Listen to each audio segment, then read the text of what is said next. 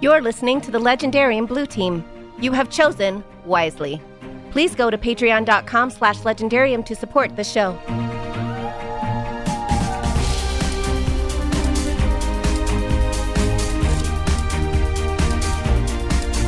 And that was exactly what my buddy did. He looked at me and he said, dude, how stupid are you? And, and it's, it's I'm, I'm reading this conversation. I'm like, oh my goodness. Oh my goodness. This was me at 18.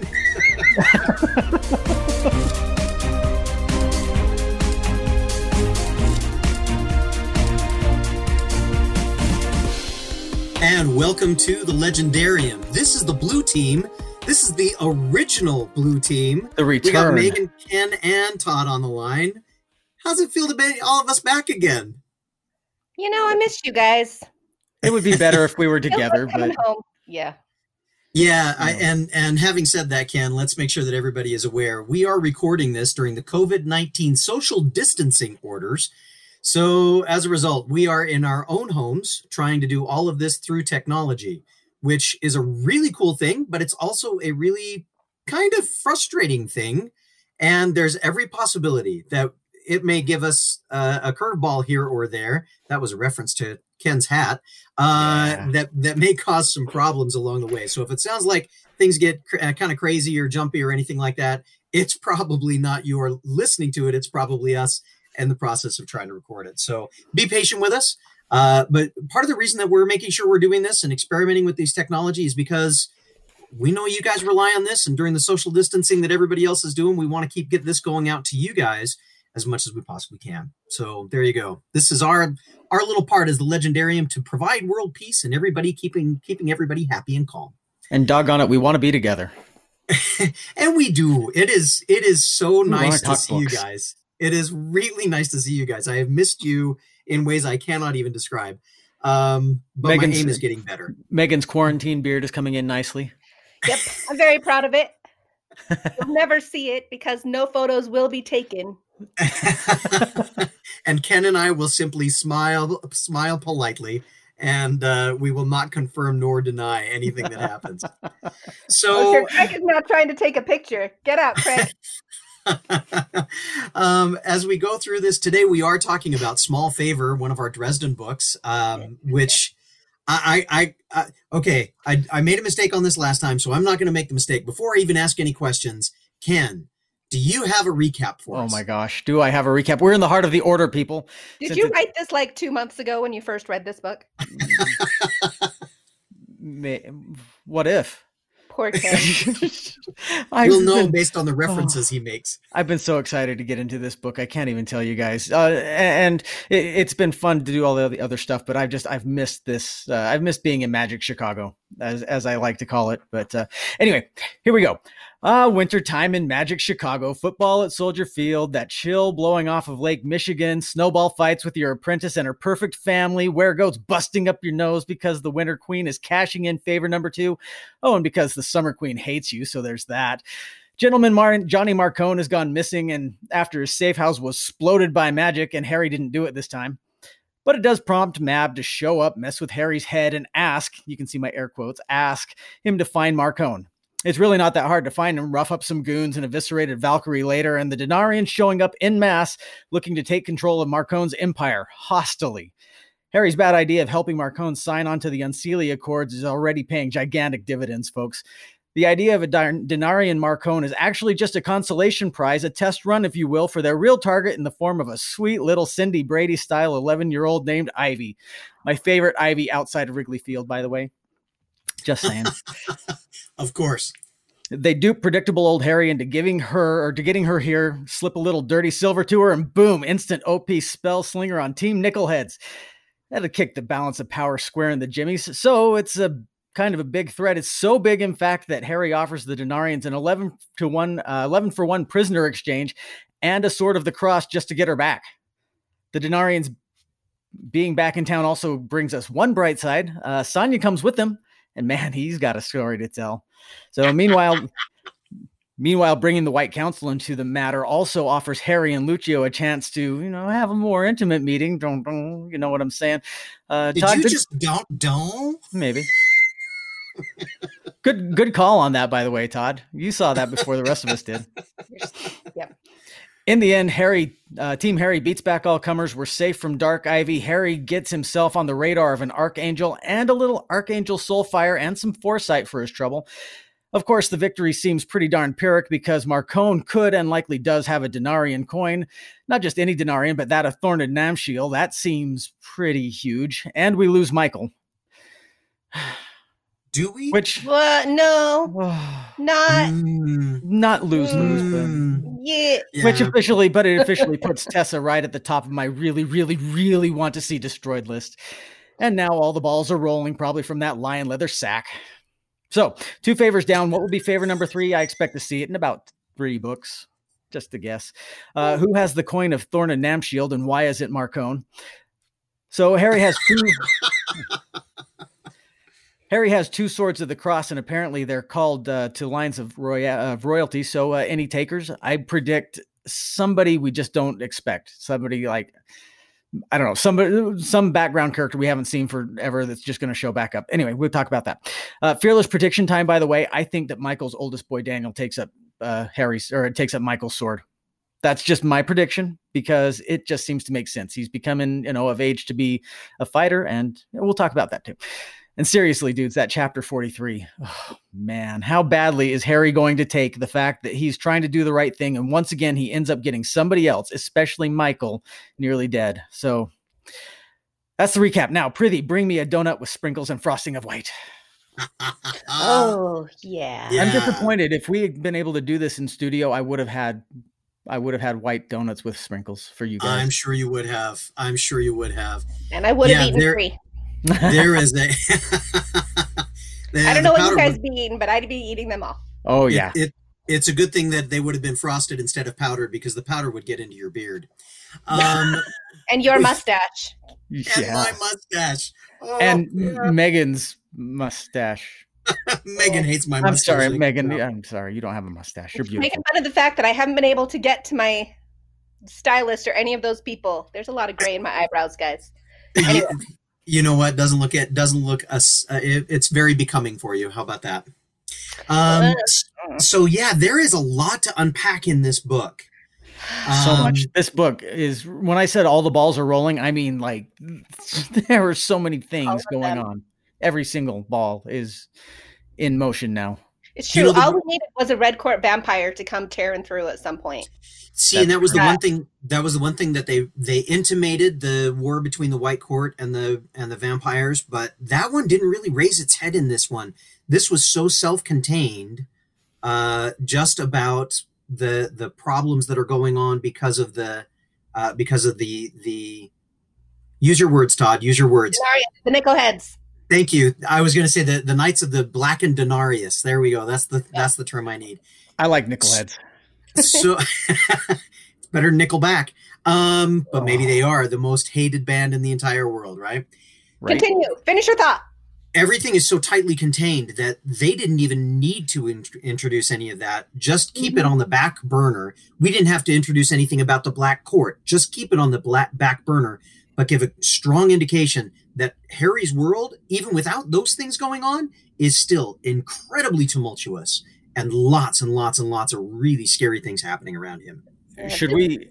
Oh, sorry, Megan. Go ahead. I was gonna say Harry keeps saying he's not a politician, but man, he's juggling a lot of different, uh, a lot of different groups of people and trying to keep everybody not happy, but not as murdery as they might be otherwise. Yeah, he's trying to keep he's trying to keep 17 different groups from killing each other and uh Or him.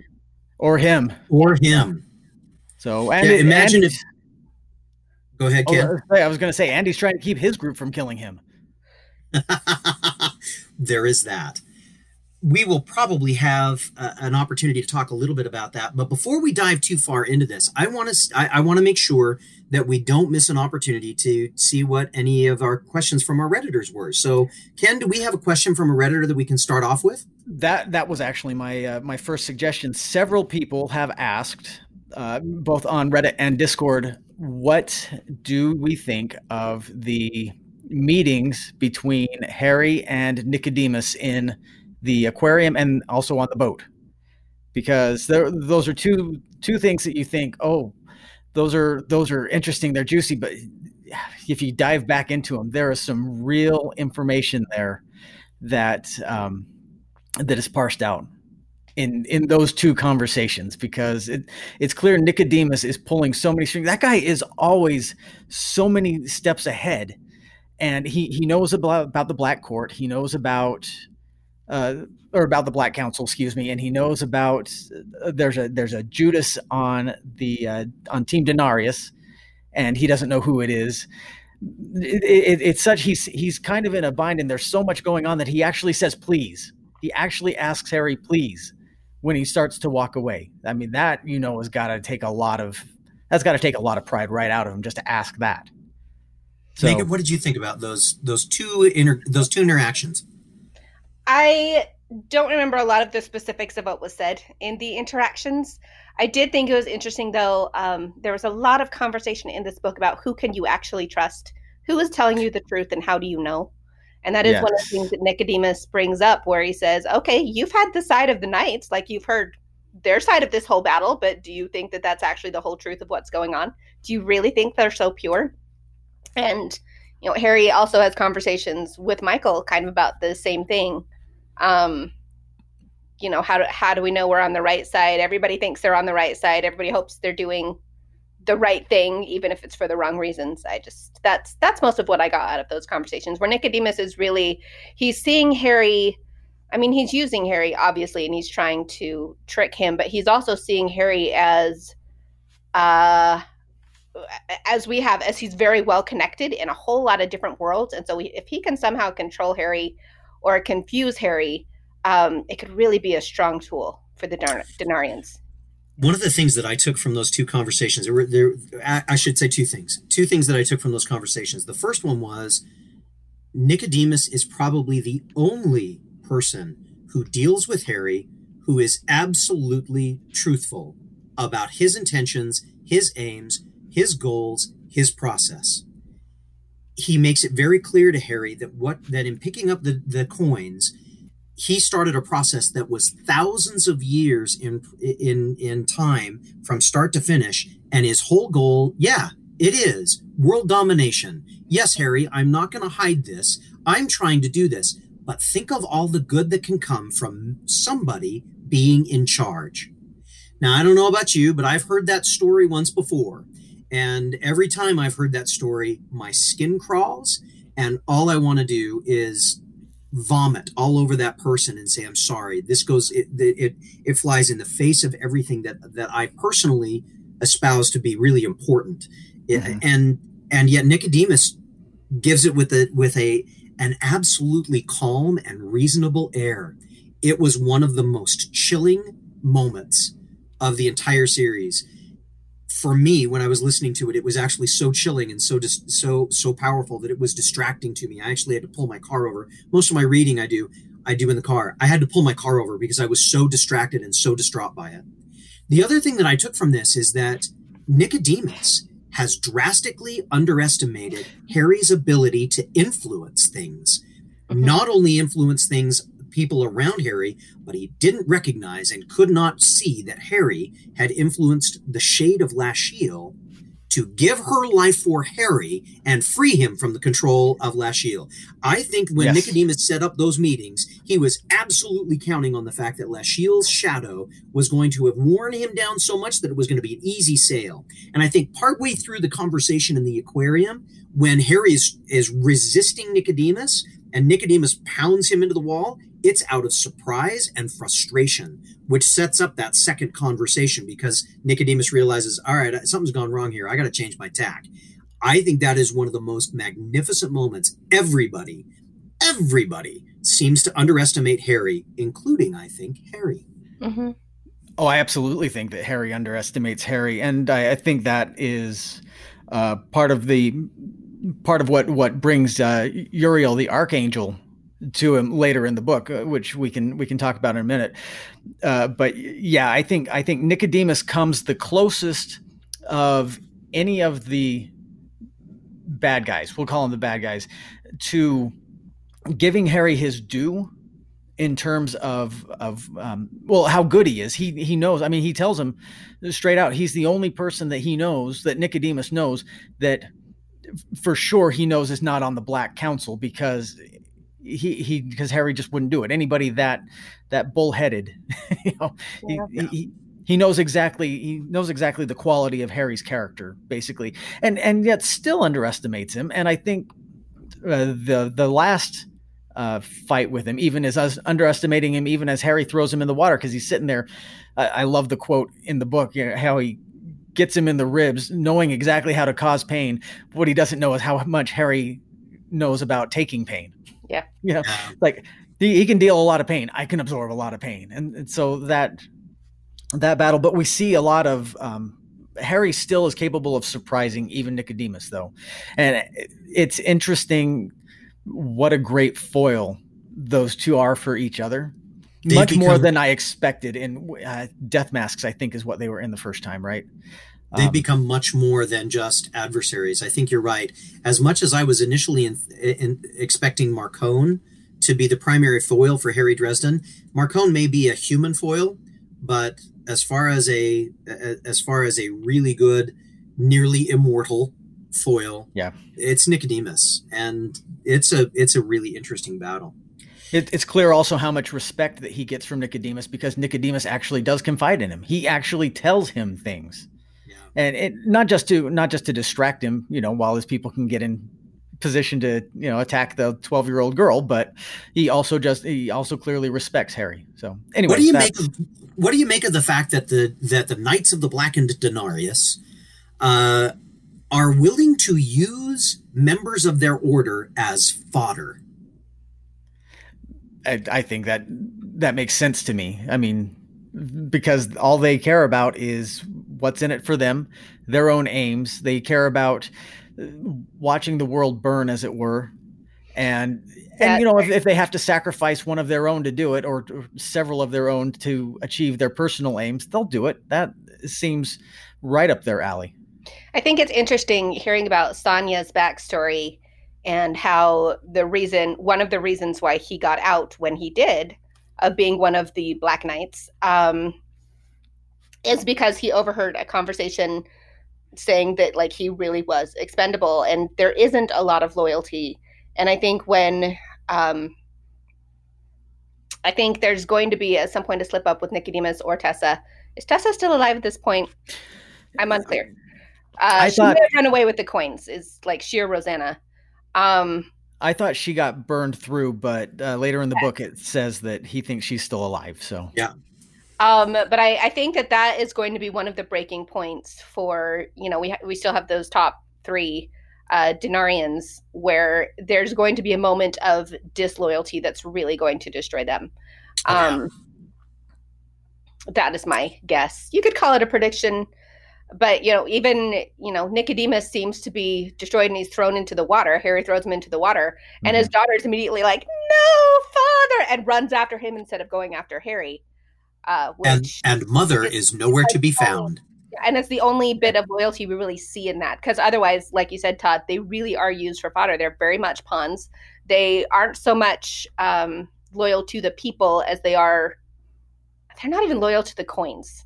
So it's it's it's interesting to me to see somebody like Nicodemus where uh, it's such a perfect pairing, I guess, of oh yeah. the devil in the coin and the human and like their aims that they work so well together, whereas everybody else just kind of ends up being a tool. Yeah, Nicodemus and Anduriel. in all of the ways, tool. Nicodemus and Anduriel are, are seem perfectly paired, and man, that is that is a creepy pairing too. It's oh man, yeah, it is. Hey, uh, you brought up something, Megan, that I want to that I want to jump on right now, and that is Harry's conversation with. Oh crap! Here we go. Um, Harry's conversation with Sasha. We're Eighteen minutes in. Okay. Eighteen minutes is all it took. Any, whoever whoever had eighteen minutes, you win. You win the prize today. Um, did you guys did you guys catch that moment that felt like it was exactly uh, lifted from Way of Kings? when Sasha is talking to Harry and he says, "Your your cause runs very similar to ours. You fight to protect those who cannot protect themselves." That was another moment where again I had to pull my car over. That one was because I couldn't see, um, much the way I cannot see now. Um, what did what did did you resonate to it the way that I did and thinking, oh my goodness, this this level three principle of doing good for others who cannot do it for themselves, protecting them, this reminiscence of Way of Kings. Did it hit you guys that same way, or was that kind of one of those things that you said, oh, nice bit of storytelling, Jim, nice, nicely done. Let's move forward, shall we? I love that conversation, partly because Sanya is a knight for God, basically, but he's an agnostic. He doesn't really believe in God. And one of the lines that really struck me was what we do is worthy without ever bringing questions of faith, religion, or God into the discussion. It's like he doesn't say this, mm-hmm. but it's basically he's just saying it's what a decent person would do. Yes. If they're able to do it, they would do it. Um, so yeah, Todd, that that struck me where I sit where I sit and I think like how many times do I let people be jerks to other people where they don't need to? Um how many times do i let people be jerks to me where they don't need to when i don't stand up for myself. Like they're we need to stand up for each other. We need to stand up for ourselves. We need to do what is right regardless of whether we think anybody's watching. Because yeah, it needs to be done. Somebody needs to do it. Why not us? And how about you? It, it, resonated with me, yes, but I don't think to the same uh, extent that it did with uh, the two of you. Only uh, not in not in terms of the substance, because because I, I think it's a wonderful uh, philosophy to live by. And I, I echo uh, Megan. It's, it's something that we should all do, but it's something that I feel has validated my my uh, opinion of Harry through 10 books. We had a discussion a few books ago about is Harry a good person truly? Are we sure? Are we not? still having that. And I I have I have always been on the side of yes, Harry is a good person. He may not do good things sometimes. He may not um, take good tactics, but I think he clearly is a help those who can't help their themselves do what is right, even if it isn't clean, you know, type type of guy. He he is a good guy, and I think Nicodemus validates that as well. In in the sense, you know, well, I didn't mean to go back to Nicodemus, but I think uh, it's just another example of, of of Harry's moral compass is centered.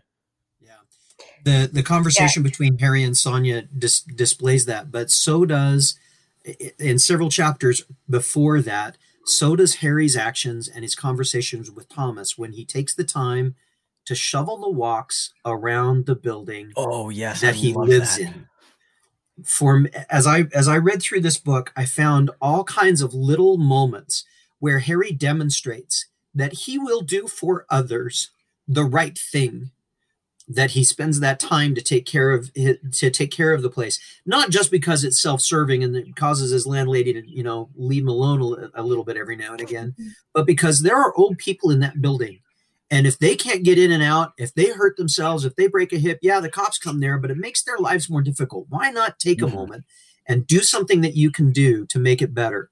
Why not be a friend to Ivy when everyone else is going to treat her like a like an object? Why not treat her like a human being and give her the opportunity to have human relationships that will hopefully temper all of that knowledge that she has? Yes, it should have been done a different way, but since we've got it this way, let's do it this way, shall we? These moments that that Jim Butcher does a wonderful job of of crafting and of putting into place and of making them seem so natural and so real are one of the pieces that make me say this is part of why I love reading these books. Right? Because I on a on that level 3 piece, he's he's a curmudgeon, he's he's he's frustrating, he's a little bit morally ambiguous at times. Mm-hmm. And then you get this glimpse no, he's not. He's a good person. I, I I loved those those hints and those pieces of information that we get along the way. And it's so, pretty often it. that he Harry I agree. I do think ultimately he is a good person. He is somebody who is trained really hard and has a skill that most people don't he has magic. Most people don't have that. And he, I mean, it's usually for hire. He uses his skills to please somebody give me some money so that I can eat from Go Burger King tomorrow. Right. Burgers. uh, Let's go where Um, they treat me like royalty. Burger King? Burger Nah. King. Burger King.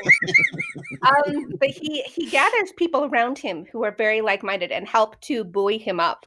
Uh, one of my very favorite parts of this book is um, his conversation with Murphy in Mac's bar, and then um, the gruff comes in and really no, who comes in? I don't know. Somebody comes It's in one of the gruffs. The- the third gruff.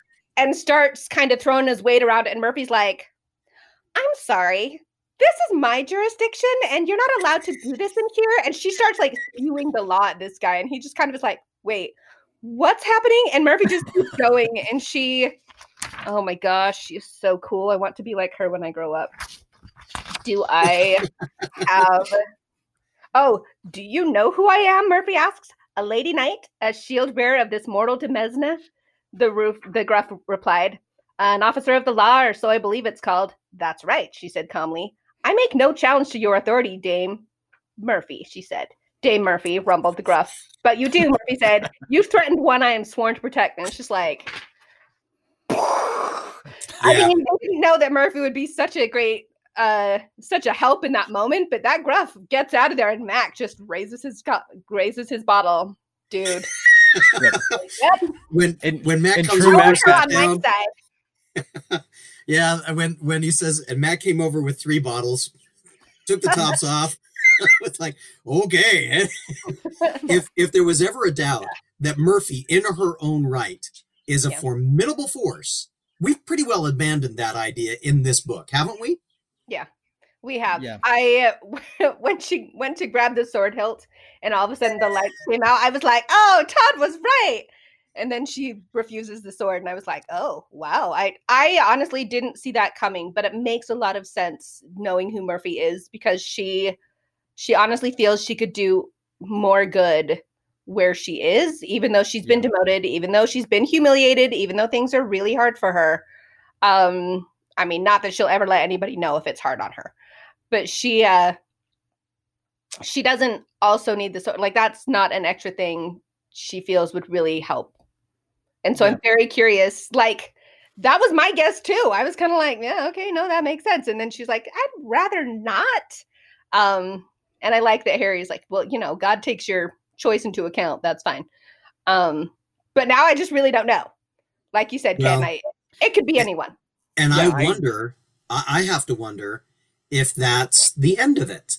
I don't think it is. For Murphy. I I really don't think it is. I think Murphy having that experience, I think I think as we move further along, I'm willing to bet that there's another as Harry said, it's a job offer. Um Yeah. which I thought was really funny. That was a great way to put it. What is it? I think it's a job offer.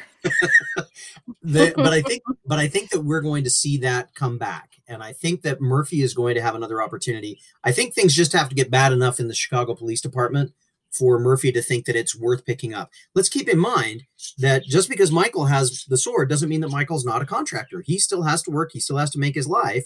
So maybe things change That's true. But Murphy, I mean, she was in trouble previous. Like the reason she was demoted was because she disappeared when people thought that she needed her. So if she had the sword and she was supposed to be going out and about and you know defending the faith, the the she doesn't have enough PTO for that. Yeah. Like that's that's not the, something she could do if she still wants to be a cop. And she We'll still see how be a cop. we'll see how bad things get in Chicago PD. Go ahead, I could see I could see a different job offer coming up for Murphy. I, I there's got to be something else out there. I don't think that a Knight of the Mrs. Cross. Kincaid. Yeah, Mrs. King, Mrs. Kincaid. Gross. Wow. Oh man, Uh, you know what? One of the phrases, one of the phrases that I re- that I wrote down from this book Sorry, that I that I found, No, and I I- said to myself, "This has got to." Kincaid, if evidently exhausted himself, drew a gun, took the safety off, placed it on his chest, and went to sleep too. It's cute. I whispered to Mercy Oh, to Murphy. He has a Teddy Glock. he has a Teddy Glock. it's so true. I wrote I wrote down by the way about Kin of Kincaid. Kincaid pro- Kincaid proves he's kind of like Peter Quill. He's an a hole, but he's not one hundred percent a dick. Yeah, accurate. Let, let, Uh, let- I, let's talk Oh. about that and go into Ivy because Now I have a I, visual for Kincaid. Thank you. Right? It's uh, almost perfect. I I think Kincaid is uh, he's showing that he's more than just a, a half demon gun for hire, uh, especially when it comes to Ivy, because he uh, he'll go to the he'll go to you know bat for that girl above and beyond a contracted worker. Yeah. So he she clearly means more to him than just just a job. The description of where Ivy comes from and of how Oh, Kincaid was around in order for that to occur was one that caught me by surprise. I had I had no idea that that was that that one came out of left field. And as they started to weave this story, and I started to look at this idea of oh, that's why that's why he's willing to do this. He knows where she comes from, what she lost, what the process. He knows, and what it, in spite of being Yeah. a demon, what a human thing to do. I really liked that. He's not full demon after all. I mean, there's got to be some bit of humanity in there. Let's talk about humanity just a second and shift gears and talk about Luccio, shall we? Luccio! Okay. Oh! well, I, want to go back to Ivy though later. We don't have to. We will go back to. Ivy. We will go back to Ivy. But I I I don't know about you, but when this when the scene opens after after all the stuff has gone on, Luccio's got uh, Harry back to the house and she's ta- she's taking care and he wakes up and sees that she's taking care of him and she goes through all of this process of of cleaning herself and all those kinds of things. Did y'all feel like I did that that maybe Harry would been hit one too many times in the head lately that he wasn't picking up on this? I mean, I no, I was going to go in a different direction with that. Continue, because no, I didn't really. Uh, so I'm reading it, and and I gotta I gotta be honest. I, boy, do I dare say this? I have Go been in it. a, I have been in a situation similar to that. Not exactly like that, but when I was younger, I was in a situation pretty similar. And one of my buddies looked at me, and I and I. So I'm I'm listening to the, I'm reading this conversation between Thomas and Harry, and he gets to the point where he's like, "How stupid are you?" And that was exactly what my buddy did. He looked at me and he said, "Dude, how stupid are you?" And, and it's, I'm, I'm reading this conversation. I'm like, "Oh my goodness! Oh my goodness! This was me at 18." I'm going to say something controversial at this point, and it is based on my observations as a woman observing men. And this is and you know, you guys can both yell at me if you want, and probably the redditors will. But uh, mine is that they kind of have a one-track mind, where it's like Harry has a job to do. Yeah. He has a lot going on in his mind, and that is what he's focused on. Now, if he and Luccio had started something up earlier and he was aware of that, maybe that would be a part of. But like this coming out of the blue, it's not what his brain. on, So I wasn't that surprised when he didn't really pick it up. Um, this is, yeah, maybe I won't. Go I can buy that. that, but I like I I wasn't really that surprised, and at the same time, it's like, uh, Harry, you missed an opportunity. Oh, good, you didn't miss the opportunity. I was glad that that Luccio was willing to give him a shot again after that. Um, because I, I love that Thomas is like, you're both kind of awkward. Like, Luccio hasn't tried to attract a man in like 150 years, so maybe she doesn't know how to do it. Like, maybe she doesn't realize that, that you have to be a lot more overt than sitting and bathing yourself half naked in front of it. Like, I mean, you would think that'd be pretty obvious, but apparently Ah, not. you would think so. You would think You I'm so. would- sorry. I'm But sorry. like, What? Maybe, because I I keep hearing from guys like, we need to know. You need to tell us, and it's like, okay, sometimes actions aren't enough. So I guess she needed to be like, hey, I'm into you, Harry. Let's. Uh, I was gonna make an inappropriate Uh, joke. what, Megan? That's what she said. So the, the question that I have as as we follow that little relationship thread as it moves through the rest of the book, it's it's it, it gives a little bit of tension in some moments and and and obviously it gives some some release, no pun intended. But the, the real question that I have is does this leave Harry then vulnerable to white vampire problems in the future? Well, Harry and Luccio. Remember, one of the reasons that Harry has has not been able to be seduced by some of the white vampires Oh, right. is because the last time that he had had relations was with uh, was, Susan. was Su- Susan, and that was still protecting him. And And, it I was thought a- the it exact a- same thing for a It was moment an there. Yeah, it was an Well, one thing, ultimately one thing we know about Harry is that he is not in it for the short term. Like, if he's interested in someone, it, he's probably going to think it through, and like, it's not going to be a one night stand. And I don't see that Granted. with, happening with Luccio. Um, so it's possible that it's possible that the protections have been damaged somehow, but it's also possible that this could strengthen protections where um, Harry, just being who he is, wants a long term relationship, really wants true love, wants the family that he never had, um, and has already started that with, you know, Thomas, um, who is the family that he has, who he truly loves and would do anything for, and vice versa. Now, Um, can, oh, go ahead. keep going, oh, go ahead. I didn't. Ha- I don't know why I said um. Keep going. I wasn't. I had nothing else.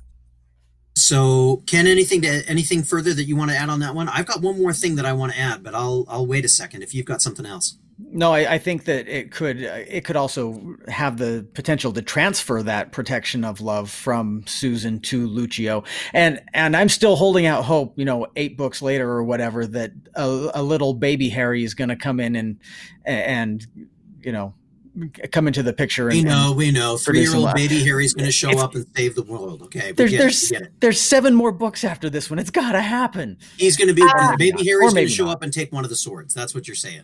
That see now now we're talking. Okay. Now is Harry is Harry is Harry of a royal lineage? I don't want to know. I would like to say though. Oh no! Come back. Can you still hear me? yes, Yes. we can. We can still hear you, good. I and we're still recording, so you're okay. I'm What would you like I to say? minimized, I minimized the app. I want to say I was disappointed that that's all apparently Luccio had to do in this book. She's the captain of the Wardens. She is freaking amazing, and all she did in this book was seduce Harry and eat uh, Japanese food. Well, Like, keep we- in mind, Well, Anything awesome? I think there's two things we want to keep in mind. One of them is she's changed bodies. And so while she has the mind that has all of the magical knowledge that she's had in the past, the body, the the bloodline, which is one of the things that's necessary for magical uh, magical manipulation, is different. And so that's probably part of the reason that that exists. But I want to throw I want to throw a question out there. What if Luccio is the Black Council informant? Would this have been the most beneficial move that she could have made to get that- inside Harry's defenses and find out all about the little things that Harry's doing on, on the side? you're saying she's just Matahari. I'm just I'm just saying there's a possibility. I'm saying I there's don't- Definitely. I don't buy it. somebody out there has already read all the rest of the books and they're probably going to be going just absolutely ape right now typing on the reddit ch- reddit feed todd you're full of crap blah blah blah blah blah but i'm telling you as as a as a new reader working my way through this i'm saying hmm jim has done some wonderful curveballs along the way that one would be one that i would say wow i, I didn't necessarily not necessarily seeing it coming but it wouldn't necessarily surprise me That's true, and it would go along with the whole any woman Harry seems to get along with at the beginning always seems to have an alternate agenda towards the end. and there's something at the show. What? and there's something that gets in the way. Yeah. So don't know. Um, I refuse to buy it. you can go ahead. I say I refuse to buy it. I, I like to think that uh, it will strengthen his professional relationship with her as well, though. I, and uh, I don't and know. I think people say you're not a romantic, Kenn. I think that he, Luccio, and Ramirez would make a very formidable uh, task force inside of the White Council, uh, trying to snuff out the Black Council. Be fun to find out. Yeah. Do you want to go back and talk about Ivy, or do you want to talk about something else first? Uh, boy, we. We wow. What do you got, Megan? Uh, I wanted to, in reference to Ivy, they talk about um, how it's dangerous to get too close to her. Oh, what's the lines? And I, I, you know, I've been saying I would like to know more about Bob. And they make a comment. Um, all that knowledge without conscience to direct it, uh, would just be really, really bad. And then they start talking about, yeah, uh, the necromancer Oh, right. had such a spirit in his service and yada. And Harry's like, oh, that's Bob. I'd never thought about Bob in that way before. And I was just like, oh man, I wanted Bob to be a person. Like, so I was kind of disappointed that that was Bob's backstory, but also like it's a cool way of thinking about it where um Ivy definitely has a body in there, but like who knew that she wouldn't have the moral compass to really be able to um regulate all of the knowledge that she has. So it's good that she is making a friend. I, I personally think it's a benefit to her to have a friendship with Harry because he definitely has a moral compass. He's seen a lot of good and a lot of bad. Um, and you know, Kincaid is a little bit tainted in that he is so loyal to her and willing to mm-hmm. protect her regardless. Um, she, I feel like she needs more people around her who would, who could be a good benefit. Like, who, no, that's I don't know, who would just help I, to see the good in the world and to judge, oh, this is good and this is bad. Absolutely agree with you, Megan. Absolutely agree. I Ivy is so complex. There's so many things, and we have, we, in fact, we had several questions on Reddit and Discord uh, about Ivy and about if we thought it was good that Harry's that Harry has a relationship with her. You know, uh, that he sees her as a person. Luccio, Luccio, and Harry both have different opinions about that. She thinks that it's not good, that it's a hindrance for uh, Harry to treat her like a person rather than treat her like like the archive, like a vessel of of all knowledge. Like I think like a thing. I think it's uh, quite the opposite. I side with Harry. I think that it was ultimately it proved it proved valuable to her and it saved her that he considered her a person that she, she had that connection to hold on to uh, when she was I, we didn't get a glimpse i would have loved to have seen what that uh, what that that uh, what they were going through in order to try to turn her what they were tempting her with how they were manipulating her. She's such she's such an interesting character. I mean but you know think back think she's, back she's a Bene Gesserit you know Mm-hmm. Think back to your own experiences as a as a 12 year old or as a eight year old or a 10 year old. She's a child.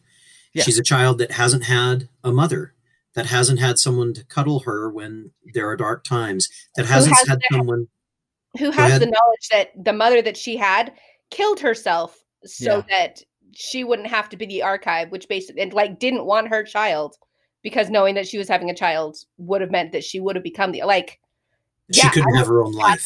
we we have a glimpse into probably some of the temptations.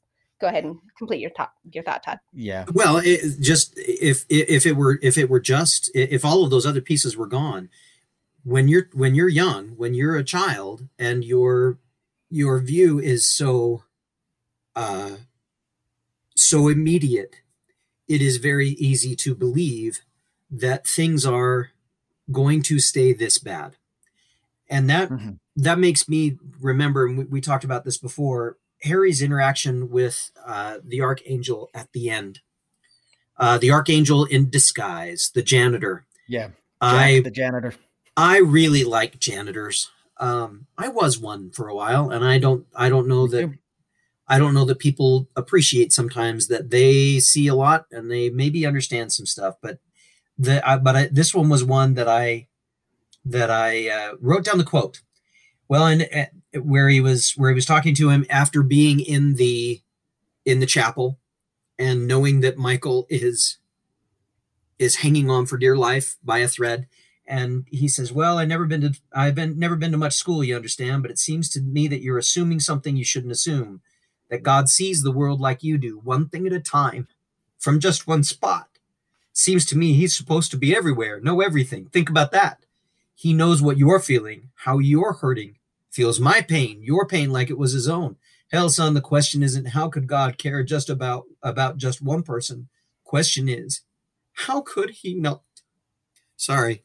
Uh, 43 minutes. You get the you get the you get the runner up prize. Um, you're you're only allowed one good cry at uh, a show, an episode. Todd, come on. Thanks. I feel like that was Thanks. that was the that was the extra good one. I think that was I think that one was extra that. good. The other one was a warm up. Uh, I just want to you know, flip the coin, as it were, talking about Ivy, because yes, she is a child, but she also has all unlimited knowledge. And if like it's it's awesome that Harry appreciates and understands the childlike part of it because he had a crappy well, he had a pretty good childhood until his father died and then everything sucked. Um and so it took him a long time to find family with Ebenezer. Um, but with Ivy, she does have all of this knowledge in her head, and there needs to be a certain level of respect for that. And so it's interesting because Harry very much sees her as, oh, she's this child, and then she'll say or do something like have this whole magical battle that just blows his mind, and he's like, oh yeah, she's yeah. He just he needs to keep in mind that she's not a regular child. Right. That's all. Knowledge without morality does not make for a good archive. And uh, as I've had a discussion with several of my friends lately, because they've been home all day with their children, who you know, they're not, that's not usual.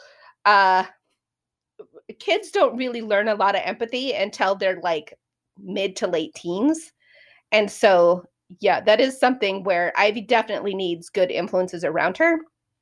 But uh, yeah, she has a lot more power than other kids generally have to deal with. I I think that with that with her perspective though, I mean she's the font of all knowledge basically and she under I think she gets an understanding uh, just based on on third-hand accounts of knowledge without empathy is a is a problem. I think that obviously it's not as as uh, good as first-hand uh, examples, but I think that that she's not completely devoid of of examples of empathy even with this much knowledge um, since not. since she's got stories and all of that but that oh, being true. said that being said it's good to have one person one grown up adult person who treats you like a person who treats you yeah. as a valued as, as a, a person of value somebody who has has something to offer to this world and not just an asset I think you know? we see. I, I, think one of the things that we're seeing in this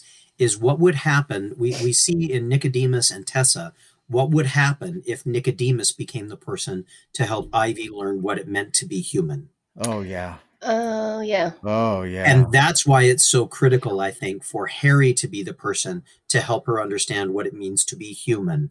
Yes, you have this information, but now let us make sure that we put that information into a context this is what all the rest of us are dealing with.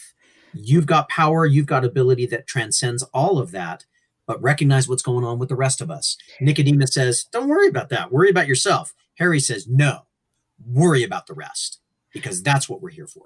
And it's interesting that he also has, uh, Harry has his experience with Bob to kind of look at that and say, Oh, she could turn into a Bob. I really don't want that for her.